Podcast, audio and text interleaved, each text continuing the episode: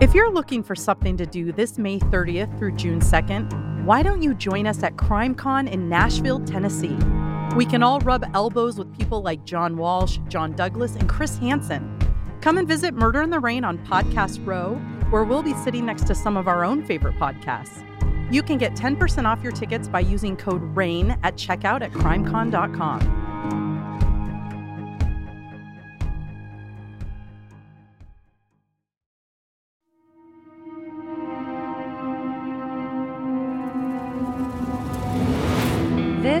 Murder in the Rain, where each week Emily Rowney, Alicia Holland, and Josh McCullough tell true crime stories of the Pacific Northwest. Murder in the Rain contains graphic content. Listener discretion is advised.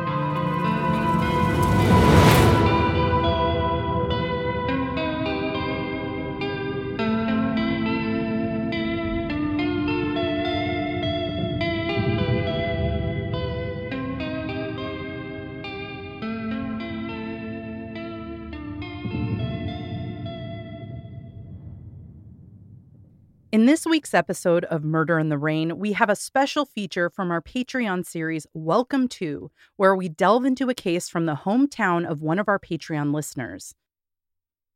Love, a powerful emotion capable of inspiring boundless devotion, took a deadly turn in the summer of 2003. Sandy Rozzo, a bartender from Pinellas Park, Florida, fell victim to the dark side of love when she was brutally murdered in her own home. Join us as we dive into Sandy's story and how love, obsession, devotion, and control ultimately took her life. In this very special Patreon episode, we're getting back to basics. We're boarding the Murder in the Rain Express and heading to another one of our Patreon members' hometowns to dig up a case. This week, we're visiting Stephanie in Pinellas Park, Florida. Now, I've been to Florida several times, most of which have been with Alicia, but I can honestly say I've never heard of Pinellas Park. So I was really excited to do a little bit of research and learn about a new place I might want to visit. Pinellas Park is smack dab in the middle of Pinellas County, which sits on the central western coastline of Florida and is directly to the west of Tampa. The entire county is a peninsula. In fact, it's 280 square miles. So if you want to visualize that, on the west side of the peninsula of the state of Florida is another smaller peninsula that juts out and houses the cities of St. Petersburg, Pinellas Park, Clearwater, and Largo. And to the east of that is the Bay of Tampa, and the east of that is Tampa. It's a cool little geographic area with lots of bridges. No squirrel bridges, but it's cool just the same. I think we might need to go. In 1911, the city of Pinellas Park was founded by a Philadelphia publisher named F.A. Davis, and it was incorporated in October of 1914. Davis actually created a company called the Florida Association, and he began creating model farms all over Pinellas Park to sell. Most of these farms grew sugarcane. He also built a landmark named Colony House, which was designed to lend rich folks a place to stay for social gatherings as well as a place to do business. Today, the population is just over 53,000 people. And if you Google, I don't know, what is Pinellas Park known for, it would return, quote, popular equestrian facilities and events. So, horse shows, arenas, and barns. A few more links down, you'll learn that there are lots of things to do if you visit beautiful waters, the Wagon Wheel Flea Market, and the Tampa Bay Automobile Museum, where you can see pristine vehicles from 100 years ago.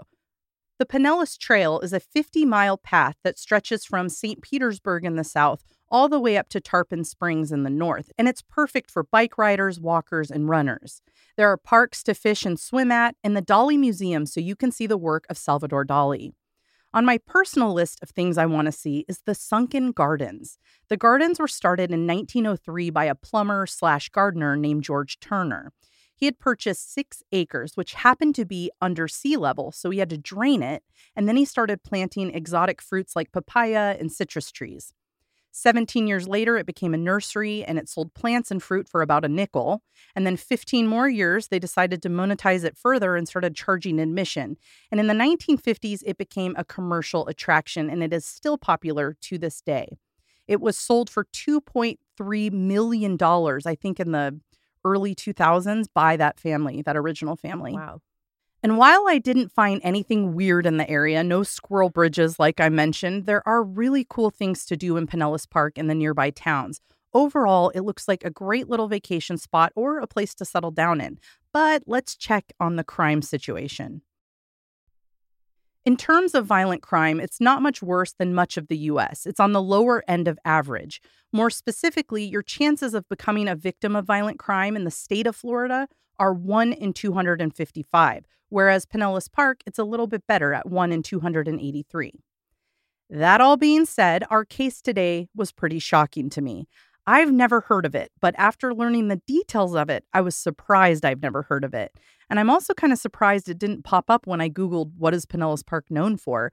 Some of you might know it if you're like a big fan of Snapped. They apparently did an episode on it, and I think other a couple of other true crime shows did as well. This case not only fulfills the Welcome to series, it also dabbles in killer couples. So today I'd like to share the case of the murder of Sandra Rozzo. On July 5th, 2003, Tony Ponicall was home alone waiting for his girlfriend. She was a bartender and worked pretty late. Typically, she would come home at some point late in the night and climb into bed. Though they had spent the past two years together and had been living together for a few months, their relationship could be described as atypical. Sandy, as most called her, wasn't in love with Tony, but she felt very safe with him. In fact, they actually had separate bedrooms in the townhouse they shared together. Her past was a little bit of a nightmare when it came to her exes, so she was happy to just feel safe and secure in her relationship, even if it wasn't filled with the fireworks people like to talk about. The night of the 5th, Tony went to bed just after 9 p.m. and was fast asleep in his upstairs bedroom within moments. A bit later, he was startled awake by the sounds of large pops and cracks. Now, it was the day after the 4th of July, and as most of us in the US know, fireworks tend to go off at night in the days bookending the holiday. But these were loud bangs, and he couldn't immediately fall back asleep. He reflected on the sounds that had just woken him up and started to realize they were much louder than you would anticipate with fireworks. They sounded like they were right outside his window. He decided to get up and head downstairs to look around. Tony made his way around the downstairs windows and the front door peephole and didn't see anything suspicious. He continued wandering around and glanced at the clock on the microwave and noted that it was 11:10 p.m. He had been asleep for about 2 hours. Out of habit, he opened the door in the kitchen that led to the garage and was surprised to see Sandy's car. Normally, she wouldn't be home at this hour. She would either get off later or would go out with friends after work and come home even later than that. Something else was off to him. The garage door was shut. Now, that may not seem weird to us, but normally Sandy would leave it wide open, and it was something she constantly forgot to do, kind of a joke in their relationship. The light of the garage was automatic and it was still on, which would indicate that Sandy had recently pulled in. So he was surprised that he didn't hear her come inside. He stopped and listened for a moment while he considered what he was seeing and thought he heard something in the garage, so he approached the car. That's when he discovered the terrifying scene around him. On the floor of the garage were shards of glass, which he was actually stepping on with his bare feet. As he examined the floor and the damage to his feet, he heard a voice ever so faintly. He looked up from the floor to find that the driver's side window of Sandy's BMW was completely shattered, thus, the glass that he was stepping on. And as he peered inside the car, he saw blood everywhere, including all over the body of his girlfriend Sandy, who lay there. Tony was frantic, screaming Sandy's name and attempting to lift her up, but eventually he snapped into action and called 911. He explained that his girlfriend came home and was still in her car. The window was broken and she was bleeding and didn't seem to be breathing. He was unable to wake her up. Tony gave his address to the operator as well as any details she asked for. By 11:30 p.m., paramedics arrived to the townhouse where Sandy and Tony had lived for the past 5 months. Sandy was unresponsive but still had a faint pulse, so she was rushed by ambulance to the Bayfront Medical Center in the neighboring town St. Petersburg. She was pronounced dead at the hospital at 12:04 a.m. at the age of 37 years old. Sandy's cause of death was homicide due to gunshots from a semi-automatic 22 caliber gun. She had been shot a total of 8 times, including bullets to her legs, 3 to her abdomen and chest which caused fatal wounds that damaged her liver and lung. She also took a bullet to her brain. While many of the shots could have been survived, at least three would have killed her. During her autopsy, it was determined that someone had shot through the driver's side door window and hit her directly in the chest. This was obvious by the pieces of glass found in her chest wound along with the bullet. Detectives believed that Sandy had pulled into her garage, and while she prepared to exit the car, someone had followed her in on foot, pulled a gun, and shot her through the window. She tried to react and pull away, but they just kept shooting her before eventually making a quick exit out the garage door. It was described as, quote, a cold blooded murder. Her killer stood there and fired round after round. Detectives immediately went to work trying to figure out who could have done this to Sandy. But as it turned out, it wouldn't be that hard to find a suspect. It would, however, take a bit of time to prove it. And no, it wasn't her boyfriend. He was super accommodating and immediately gave his DNA, fingerprints, you name it, and he was ruled out very quickly, which is kind of surprising since he was there alone.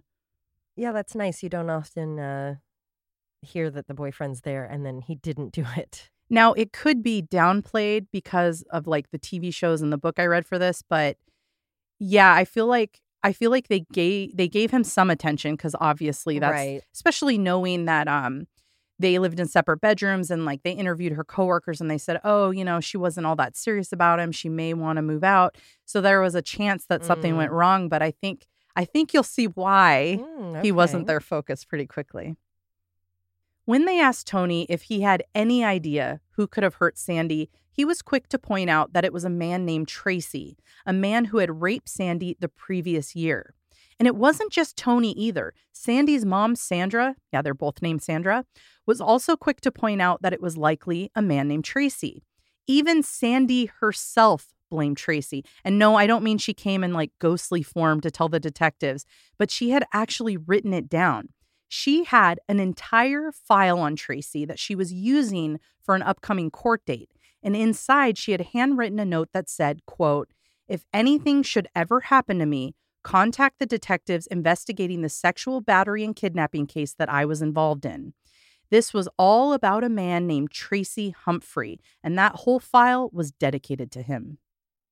Also inside the file, she had written down a quote that Tracy had said to her once. Quote, if you go to the police and you tell anybody, I will get three crackhead N words to come over here and rape you until you beg for death. Nice guy. So, who was Tracy to Sandy? Sandy Rozzo was a bartender at a popular joint called the Rocky Point Green Iguana Bar and Grill. That's a mouthful. I That think that- sounds like a Florida place. it really does. sure. I think people just call it the Green Iguana. They're like frozen iguana beachside clubhouse drink place, Florida. So, anyway, she worked there for several months and she had actually been a bartender for a really long time at other clubs prior to that. And according to one of her friends and coworkers, in June of that year, she got a subpoena at work to testify in an upcoming trial. She then told the coworker all about how a year prior, a bouncer at the club she worked at in another city had become infatuated with her. One night, he held her against her will for two days. He beat her severely and then he violently raped her. She, of course, went to the police. Now, according to him, they were in a consensual sexual relationship. But according to her, that was all in his head. She had never consented to having sex with him. They had actually gone on a few dates, but she broke it off. Tracy Humphrey was eventually arrested, and Sandy packed up and moved to Pinellas Park. The trial was scheduled for August 4th, almost exactly a month after her murder, and Sandy was ready to testify against Tracy for what he did to her. He was facing 10 years for those crimes. So, to police, this was a very believable reason that he might want to kill her. So, all eyes were now on Tracy. As police started looking into Tracy, they had a lot of confusion, but eventually, after reading that file that Sandy had compiled, they realized his legal name was Timothy Alvin Humphrey. Timothy, or Tracy, worked at an athletic club in Brandon, Florida, just outside Tampa, as a personal trainer. He was super ripped, and this was, of course, thanks to the usage of steroids. And you know what that can do to a person. I'm sure he was fine. He They must have been- him. a real joy to hang out with. After digging around his records, police found all of the charges against him for what happened to Sandy, and they also found that he had a record of arrests for similar charges in other cases. There were several other women over the years who had a very similar story to the one that Sandy had about Tracy. He had several aliases, and each of them had assaults and petty crimes tied to them. He had been in prison before, he had abused women before, and not only did he have an ex wife and a child, according to recent records, he had been married. I'm talking very recently, like the day before Sandy's murder, July 4th. Detectives were keen to speak to Tracy and learn about his whereabouts the night Sandy was murdered. They were all theorizing that he would have some flimsy alibi that would point in the same direction that all these other people were pointing at, that he was the one that did it. Tracy lived in another county, not the same as Sandy. Police attempted to go visit him at home, but he wasn't there, so they left a card, asked him to call him back. He did call them back, and he said, Oh, come to the athletic club where I work and I'll talk to you. But of course, when they showed up, he refused to talk to them, claiming that his lawyer told him not to. Also, who on earth would be like, come to my place of work? I want to, yeah. I would love I'd love to be interviewed in front of my to see me colleagues. walk away with the cops and be like, what was that about? That would be kind of funny, like story. But yeah, he's clearly confident. He has nothing to hide. While waiting for their chance to speak with Tracy, detectives were interviewing anyone who had had contact with him or Sandy. They learned that Tracy had basically been stalking Sandy. Him and his new girlfriend were seen at the bar she now worked at, him creepily staring at her across the room. There were weird calls made to the bar, and Sandy would tell people, just ignore them. That's Tracy trying to find out what times I work, which is very annoying. Creepy stalking aside, there would be a problem with the theory that Tracy had been the one that killed Sandy, and that was his alibi. He had one after all. It turned out he had ordered pizza at his home. Not only did the pizza delivery happen at her time of death, he had a time stamped receipt, and the pizza delivery guy remembered him. He was even able to describe his very noticeable physique to a T. So who did he hire? there was also another witness. Tracy's client, Toby, a woman he trained at the gym, happened to be over sharing a pizza with them. She had even interviewed with police to say as much. Here's the thing though police felt like they were onto something, so they started to pick at the alibi and put Tracy's life under a microscope. Maybe you recall a few moments ago when I said that police found out Tracy had recently been married.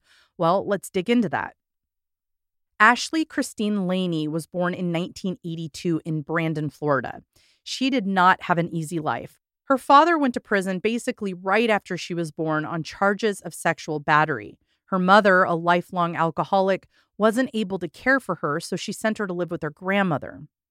Overall, she had what she needed. She went to school, got good grades, even graduating with honors, and eventually she got into college. Unfortunately, her grandmother, who was basically her only parent, died her freshman year, and Ashley took it very hard. She ended up dropping out of college, moving to Pinellas Park, and getting a job making smoothies.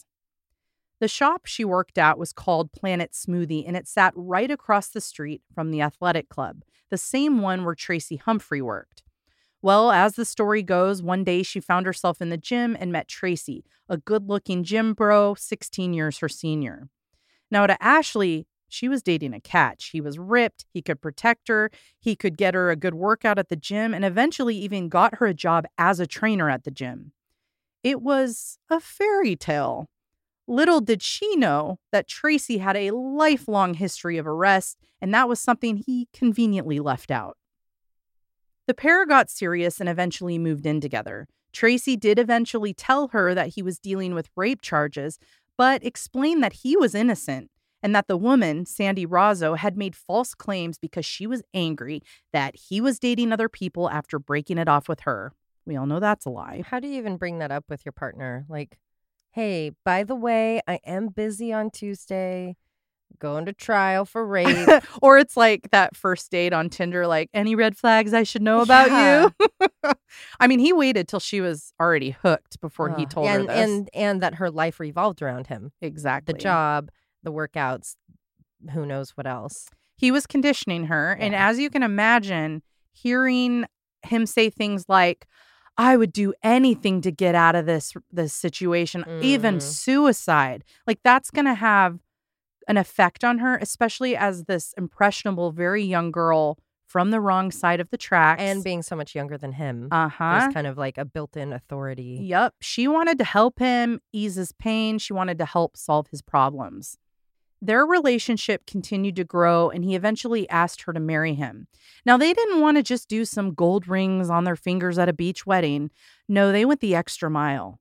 What do you, what do you think they did? Um, tattoos at Jimmy John's Sunset Beach White Sands Tattoo Parlor. Now, I don't know about that location, but they sure did get matching tattoos on their backs of each other's name in this, like, remember that tribal font of the early Oh. 2000s? Oh, I just have to look at the cuff on my arm to be reminded. and and I'll post Just a kidding. picture for you guys because they're classy. anyway, they got married on July 4th, 2003, in the gym where they worked. and they finished up their the smell, the sounds. Was it at least closed? I hope so. Uh, I but do take you, clang. maybe there's a, a Zumba class going on so they could get the music.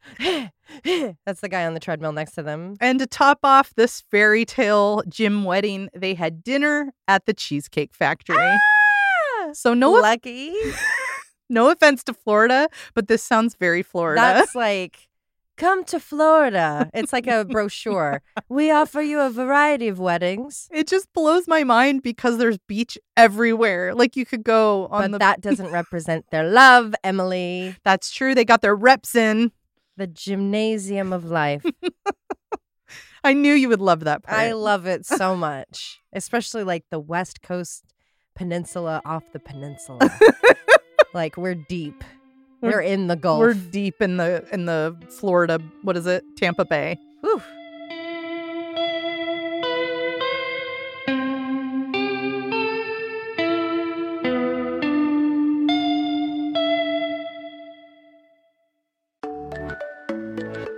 Armoire makes getting dressed easy. With a clothing rental membership from Armoire, build the perfect wardrobe with brands that are high quality, unique, and recommended just for you. All you have to do is take a five minute style quiz and select items from your dynamic personalized closet. The styles show up to your door in as little as two days. And when you're ready for new clothes, just swap them out and choose more styles. Like many of you, my personal style has evolved over the years. But if I want to try something new, sometimes it's hard to know what pieces will work for me. Rather than going to the mall for hours or spending too much money on pieces I might not like, Armoire allows me to rent high quality designer clothes for any occasion. I can try styles I never considered before without worrying about the store's return policy, like a pair of faux leather pants for my new band. Of course, all of this sounds great, but what's even better is that it's a woman founded business. You benefit from finding the perfect outfits, all while supporting a business that was built by women just like us. Right now, our listeners can give Armoire a try and get up to 50% off their first month. That's up to $125 off. Just visit armoire.style slash murder in the rain. That's armoire.style, A R M O I R E dot style slash murder in the rain, one word, to get up to 50% off your first month and never worry about what to wear again. Try Armoire today.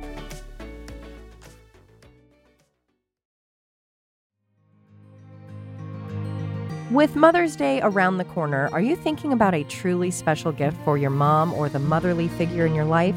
Let me tell you about mylifeinabook.com. It's a unique service that turns your mom's life stories into a beautiful book.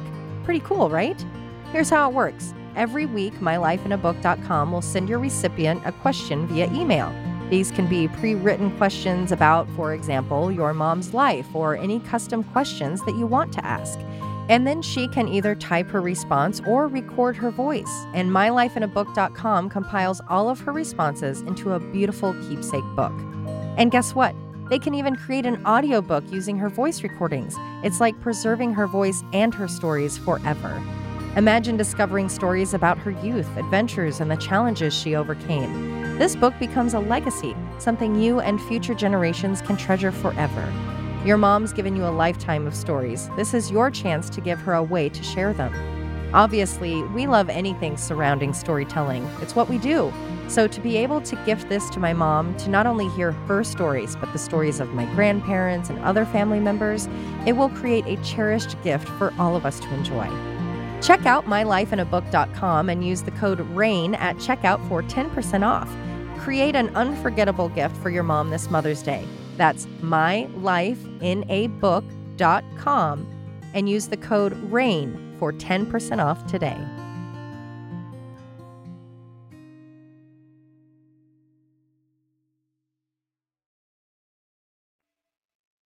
So it seemed Tracy had an alibi at the time of the murder and a new wife. Police knew they would be able to get some nugget that would help break the case if they kept picking. They just had to find the right spot. And it wasn't going to be Tracy's wife, Ashley, because he shut that down quickly. But eventually, they figured out that that spot was going to be Toby. Toby White, the friend that was over and had pizza with them the night of the murder, told police from her own mouth that she had been there with both Tracy and Ashley all evening, from 8:30 p.m. on July 5th to 12 a.m. on July 6th. Tracy's alibi was solid thanks to the third-party pizza driver, but Ashley's alibi relied solely on their friend Toby. So, police got a subpoena for Toby's cell phone records. And bingo, they were able to catch Toby in a few lies by looking at the records. Now, I won't get too into the weeds here, but she essentially spoke under oath about the events of the evening, giving specific time frames where Ashley was in the home or outside the home, fights that occurred between Tracy and Ashley, basically everything she witnessed, and calls that she claimed she had made to Ashley to try to convince her to come back after the fight. Well, the story she was giving with these time frames compared to the phone records dug her in this deep hole of lies. She was clearly covering up for them. In fact, they weren't sure she was ever there. She continued to tell them the same story over and over again, and all they wanted was for her to tell the truth. Like she was not going to get into trouble. So they eventually went to her family members and tried to convince them to convince her to come clean, basically saying the law was on her side. And eventually it worked. Toby explained that she did not have any firsthand knowledge of the murder of Sandy Rozzo, but she admitted that she had lied in her witness testimony. She went on to say that Tracy never directly threatened her, but that he asked her to lie for him. She had seen him threaten Ashley and had witnessed him kind of exercise control over her all the time, even one time locking her alone in the gym to like prove a point. Cool. So she had witnessed enough of his behavior that she was really scared of him without direct threats. And that's why she lied and said that she was there all night, which wasn't the case. She explained that Tracy had spoken about Sandy to her, and he had claimed Sandy was a drug dealer, and he didn't kill her, but she had plenty of enemies who would. Toby said that she didn't believe Ashley knew Sandy at all. She could, however, tell them that she knew Tracy and Ashley had been at a gun range together at least twice. Eventually, police convinced Toby to wear a wire. Now, the goal was to try to get Tracy and Ashley talking about the murder. She was, of course, scared as hell. I can't even imagine, like, okay, I'm going to wear a wire and I'm going to go talk to my friends. I fantasize about getting to do that at some point in my life, but also I'm such a bad liar. I would be sweating and just like gagging. Yeah. Be like, hey guys, what's going on? it would be really hard, especially knowing that they're hiding Mhm. something. Like, she doesn't know either. She doesn't, I don't think she really believed they killed someone. yeah. but they clearly wanted her to lie. So that would be really, really scary because she's not only friends with them, she was about to go into business with them. I think they were going to open their own gym or something. Gym and wedding chapel. it's not Vegas. it's still Florida.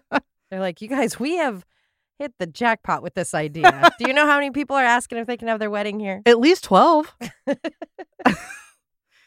when police got a subpoena for Toby's phone records, they also got them for Tracy and Ashley's phone records, thanks to all the evidence they had been gathering. The records solidified that Tracy was indeed home the night of the murders. His cell phone pinged off the tower by his house multiple times, but Ashley's phone pinged the tower near the Green Iguana, Sandy's work. Mm-hmm. Then it pinged a little bit closer to Sandy's home in Pinellas Park.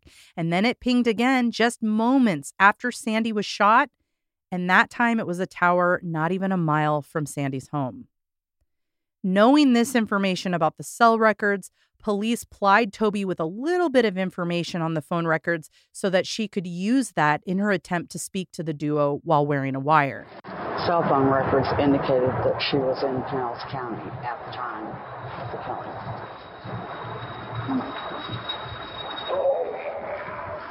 That was one thing that I hoped wasn't true. It showed like two or three times it was bouncing off Pinellas When Park she was towers, and one of them was right about when she was killed.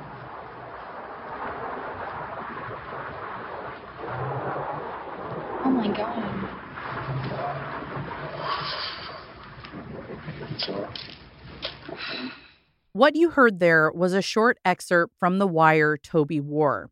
In it, Toby was explaining to Tracy and Ashley that when she went to the police, she learned that they had their cell phone records and that the records indicated Ashley's phone was near Sandee's house at the time of her death.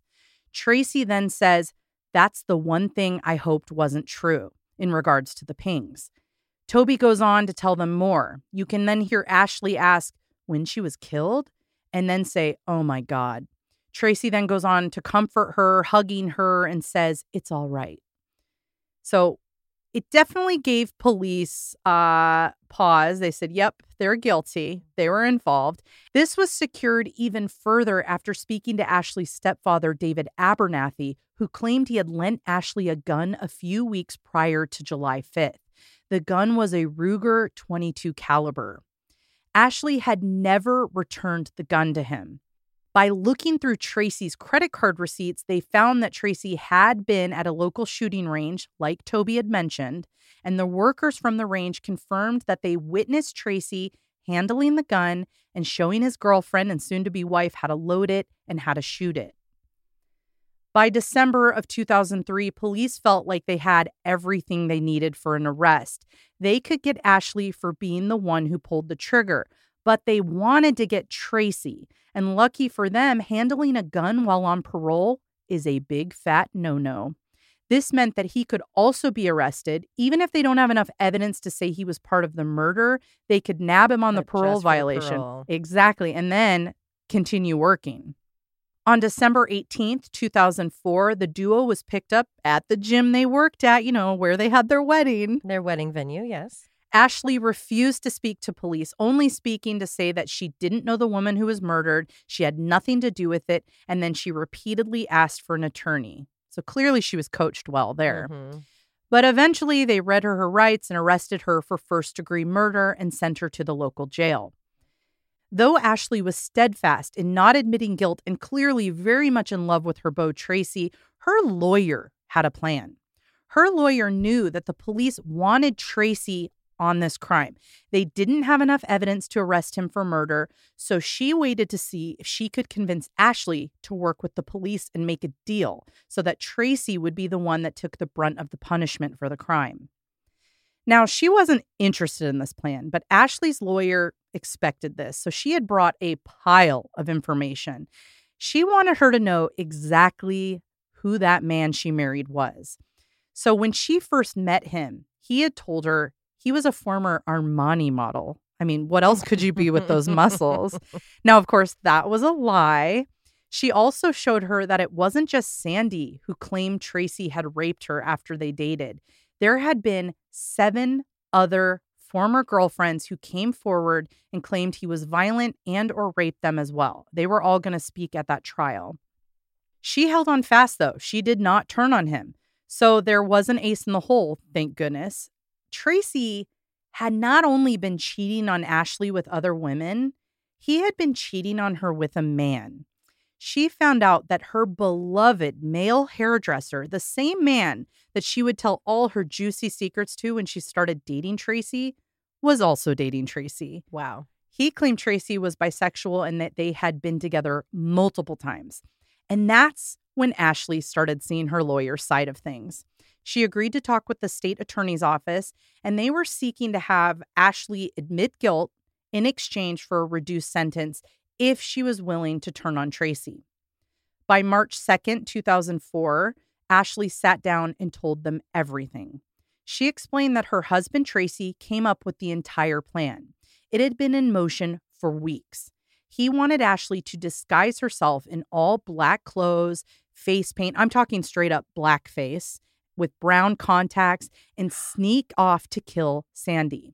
And that's what she did. She geared up in the dark clothes, even saying in an interview, quote, I looked like a skinny black man. Kind of like the threat that he had given Sandee Uh-huh. previously. The plan she followed was to lay in wait in her disguise in her car outside of the Green Iguana until Sandee got off work. She was supposed to shoot her there in the parking lot, but Ashley fell asleep and woke up. I know. she fell asleep, but she woke up just in time to see Sandee getting into her car. So she followed her out of the parking lot by car, calling Tracy to give him updates along the way, thus causing those pings that the police found. Eventually, they made it to Sandee's townhome, and Sandee pulled into the garage. Ashley got the gun, turned the safety off, snuck into the garage through the door that Ashley left open, shot through the window, and immediately started pulling the trigger repeatedly, aiming for vital organs.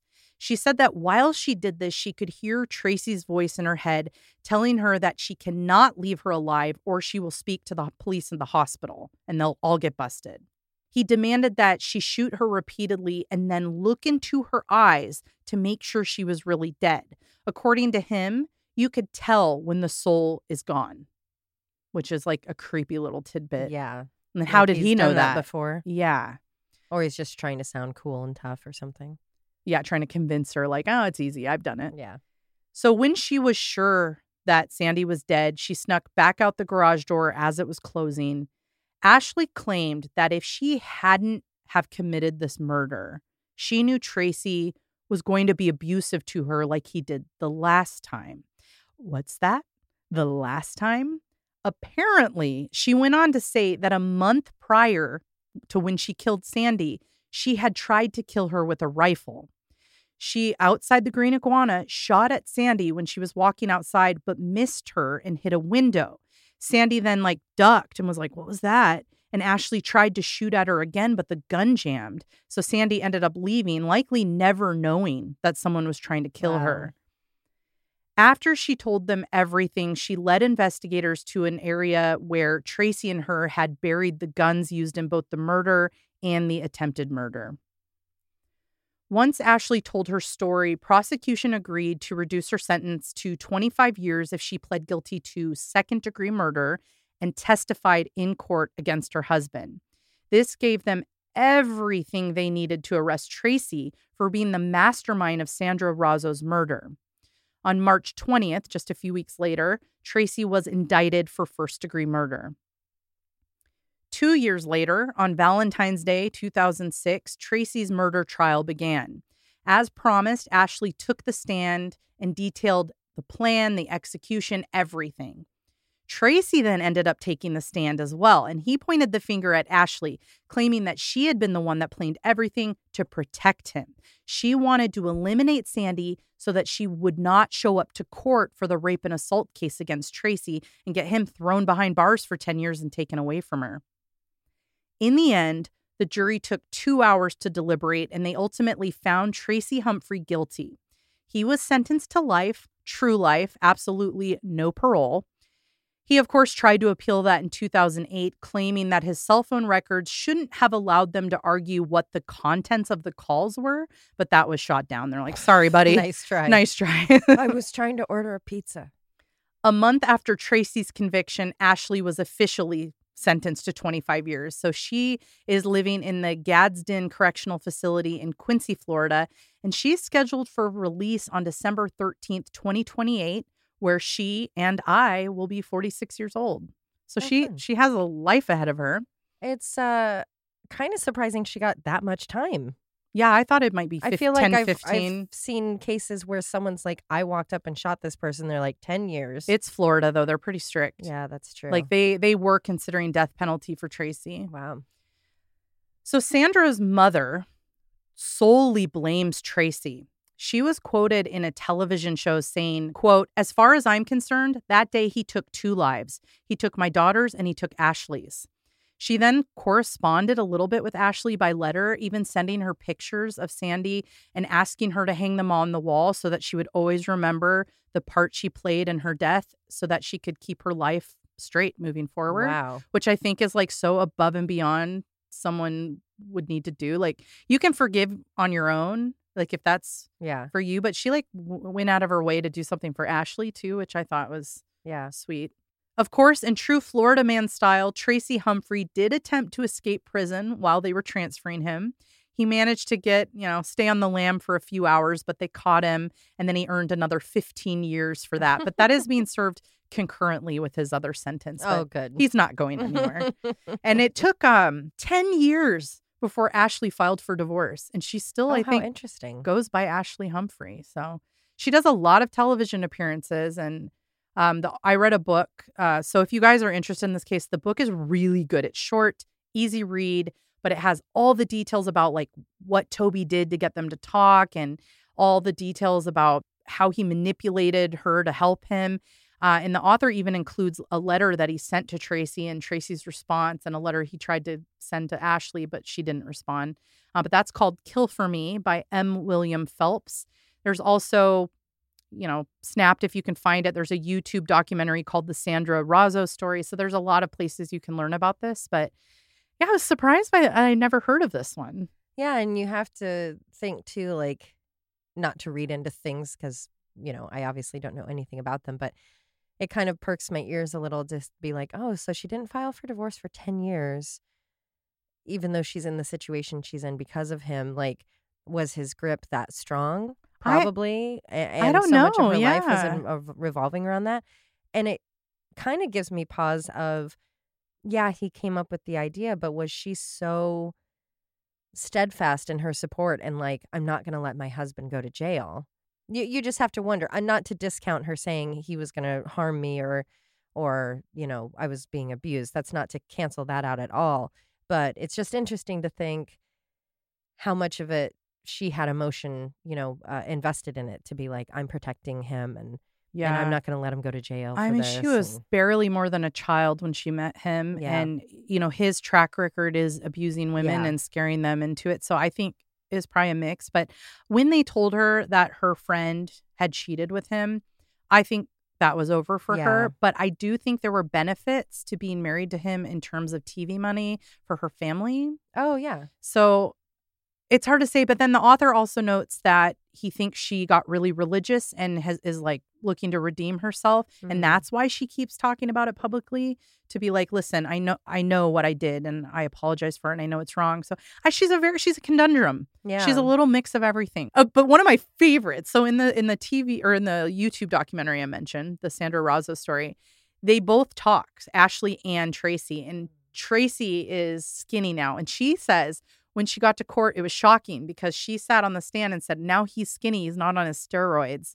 He's not working out and he's just like a stick. And she's like, and I got fat because like all I do is I don't work out and I eat. And it was just so funny. Like, I think she realized in that moment they were not the people they said they were, you know? yeah they were like putting up a facade Uh huh. Both yeah. of them. Yeah. It was, a, it was an interesting one. Yeah. Well, it's so sad. And it's true. It's like she didn't have anything against this woman. Right. It was all well, him. he could have lied and said she, she, he did say, oh, she likes me. She's after me.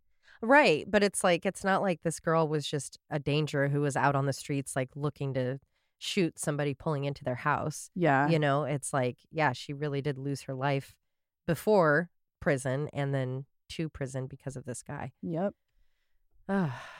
Yeah, you got to watch those red flags when too much of your life revolves around or includes someone else or would fall apart without that person. That's a red flag. Oh, yeah. So are gym marriages.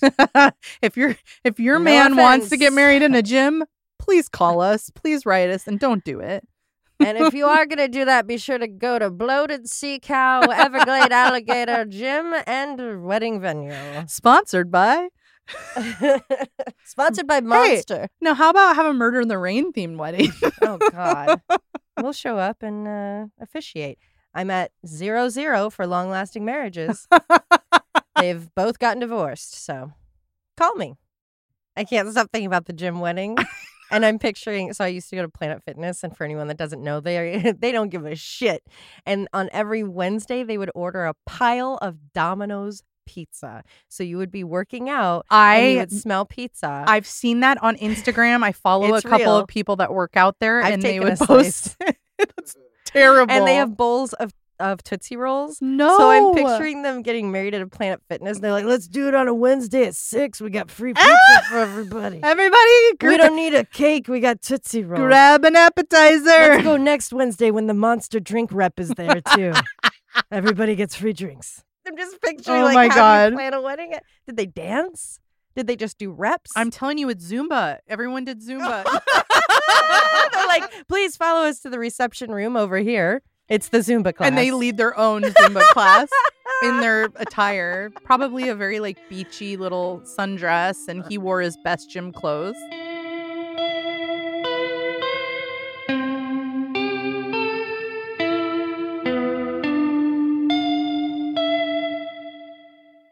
Oh, because you're way down Well, Down like with Pants. the Like what? How's that? pants. Em, how you how you sounding over there? The new limited edition candy shop collection. I love my milk and magnesia. Taste the rainbow on my balls. We're getting back to basics. We're boarding the murder and ra- oh boy. I think you might have missed four or seven words there. Maybe. you might want to go back. Say like a little fun fact. I, I went. I looked up Pinellas Park just now, Mm-hmm. Okay. and I was like, I wonder, and I put the word porn in. Thousands of results.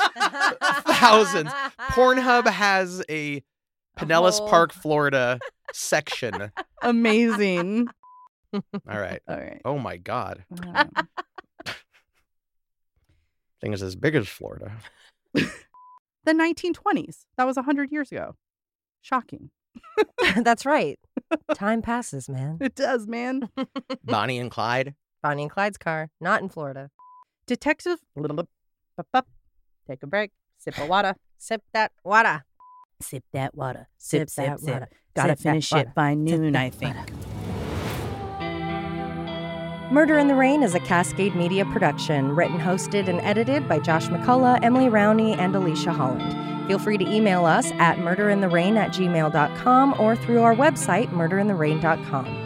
For as little as a dollar a month, you can subscribe on Patreon to get exclusive access to ad free and older episodes. For only $5, you can access Patreon exclusive episodes and content.